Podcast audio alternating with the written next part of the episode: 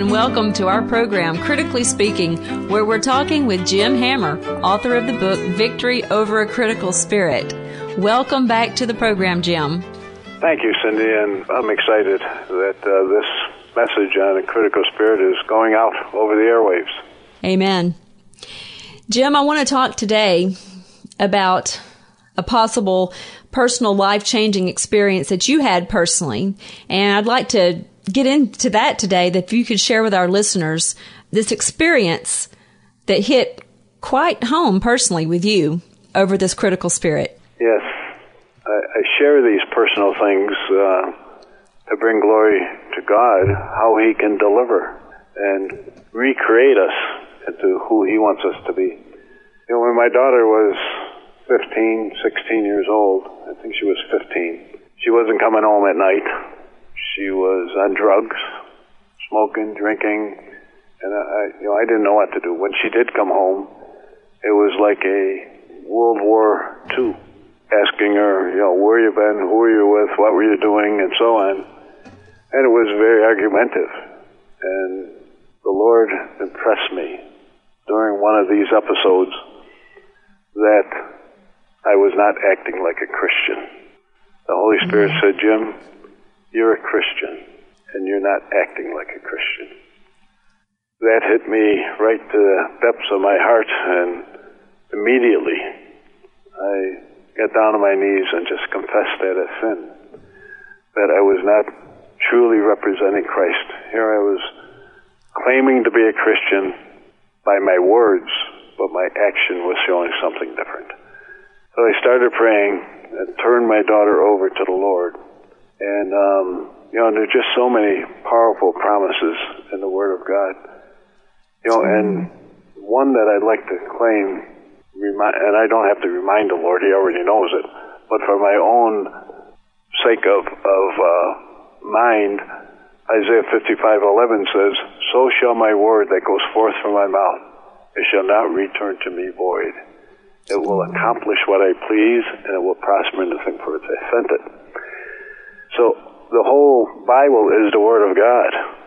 We can claim everything in it. It's already gone forth. The promises in the Bible, you know, that have gone forth. And that I mentioned, I know I mentioned First John 1 9, that if we confess our sins, He's faithful and just to forgive us of our sins and to cleanse us from all our unrighteousness. That's a promise. That word already went forth by God, and it will accomplish what He pleases and prosper in the thing for which He sent it and it will not return to him void. And I, I also like um, Isaiah 29, 14 says, Therefore, behold, I will again do a marvelous work, a marvelous work and a wonder among this people. And we can claim that. The Lord wants to do a marvelous work among us.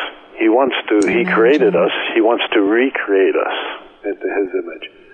So I, I was praying for my daughter, but the most wonderful thing that I ever did, not really realizing it at the, at the time, was to turn my my daughter over to the Lord.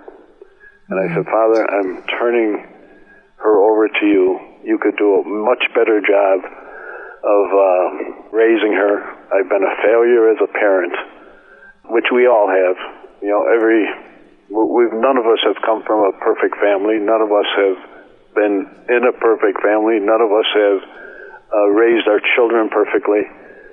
So I, you know, I confess that as sin. Father, you could do a much better job. Forgive me where I failed my daughter as a parent, and I turned her completely over to the Lord.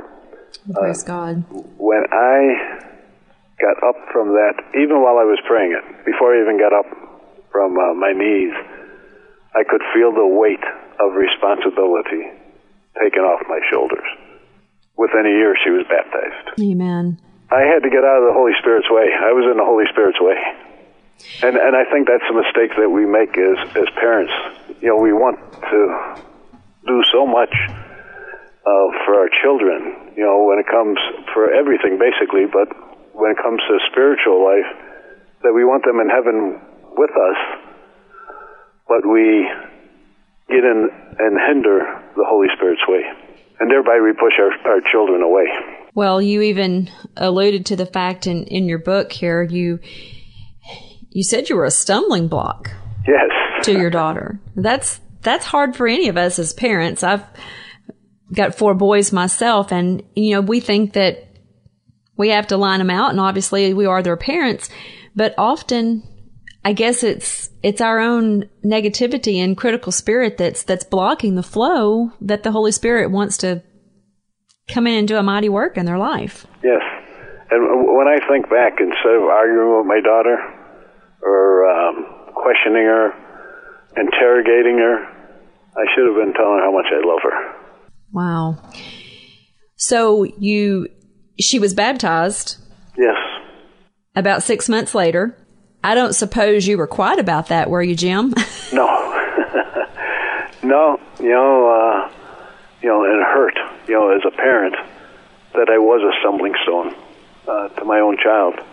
Here I was trying to, to bring her to Christ, and instead I was driving her away. yeah, I think we can all identify with you on that one, Jim.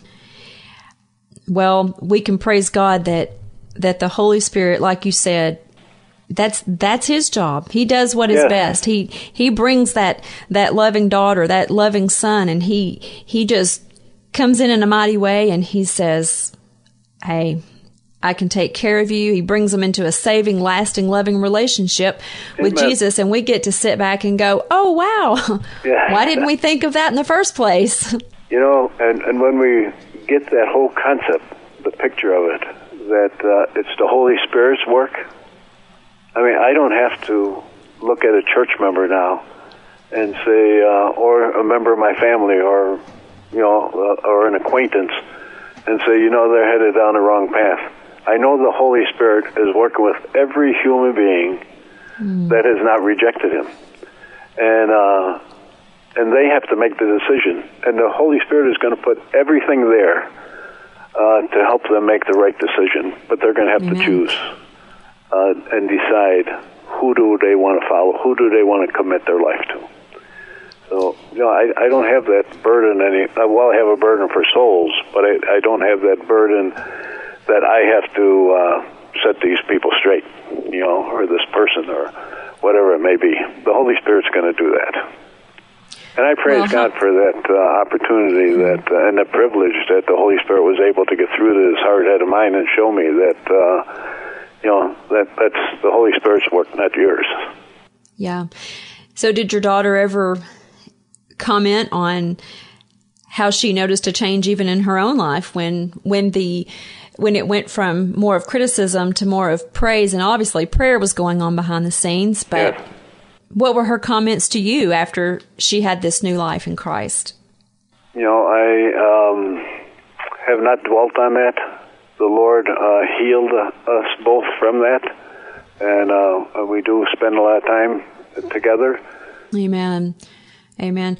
You know, it's it's it's a beautiful thing when we allow that that Holy Spirit to to come in because you know, we can spend so much time dwelling on on the negative and on the past Yeah. and and it just it just continues a vicious cycle where we continue that negativity and um you know, it's it's it's just a beautiful thing to allow Jesus to come and live in our hearts and what a what a praise and testimony it is that when I if I've got a son or I've got a daughter and their their attitude is just out of control wow that that we could actually say Lord I'm going to take this to you in prayer Amen. I'm going to pray that my words will be uplifting and they're they're not going to tear down my child so that's hope for all of us Yeah. in that situation You know, what I can say is that um, when I looked at the heavenly scene and going to heaven, although I wanted my daughter there, I resigned myself that she wouldn't be there. And that um, had to be tough But now, yes, but now I can't imagine heaven without her. Praise God. Praise God. Jim, I want to talk to you about a comment in your book that you that you said that you believe that we really do not understand the power of prayer. Yes, with the power of prayer, you know, we can talk to the creator of all creation, the king of all creation. I can't even call my politician and talk to him.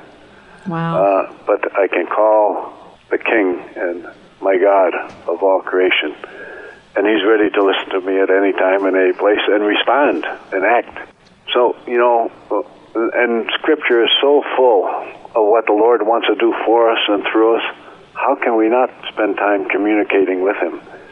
You know, it would be just be uh, be insane not to.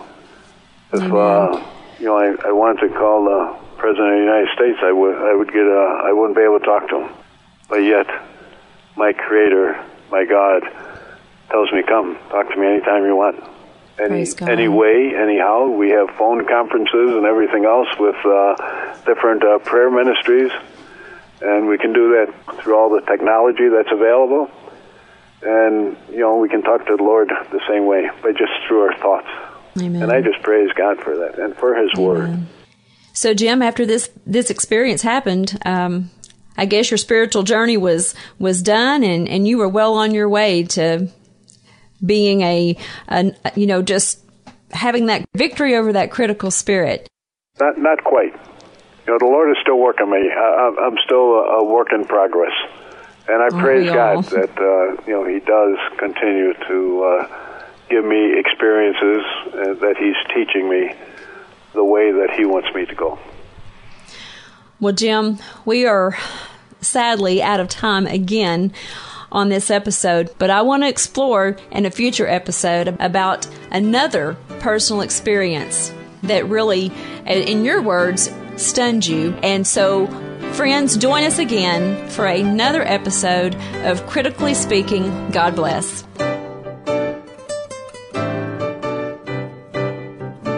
If you would like more information about Critically Speaking, contact Three Angels Broadcasting Network at 618 627 4651 or email us through our website at 3abn.org.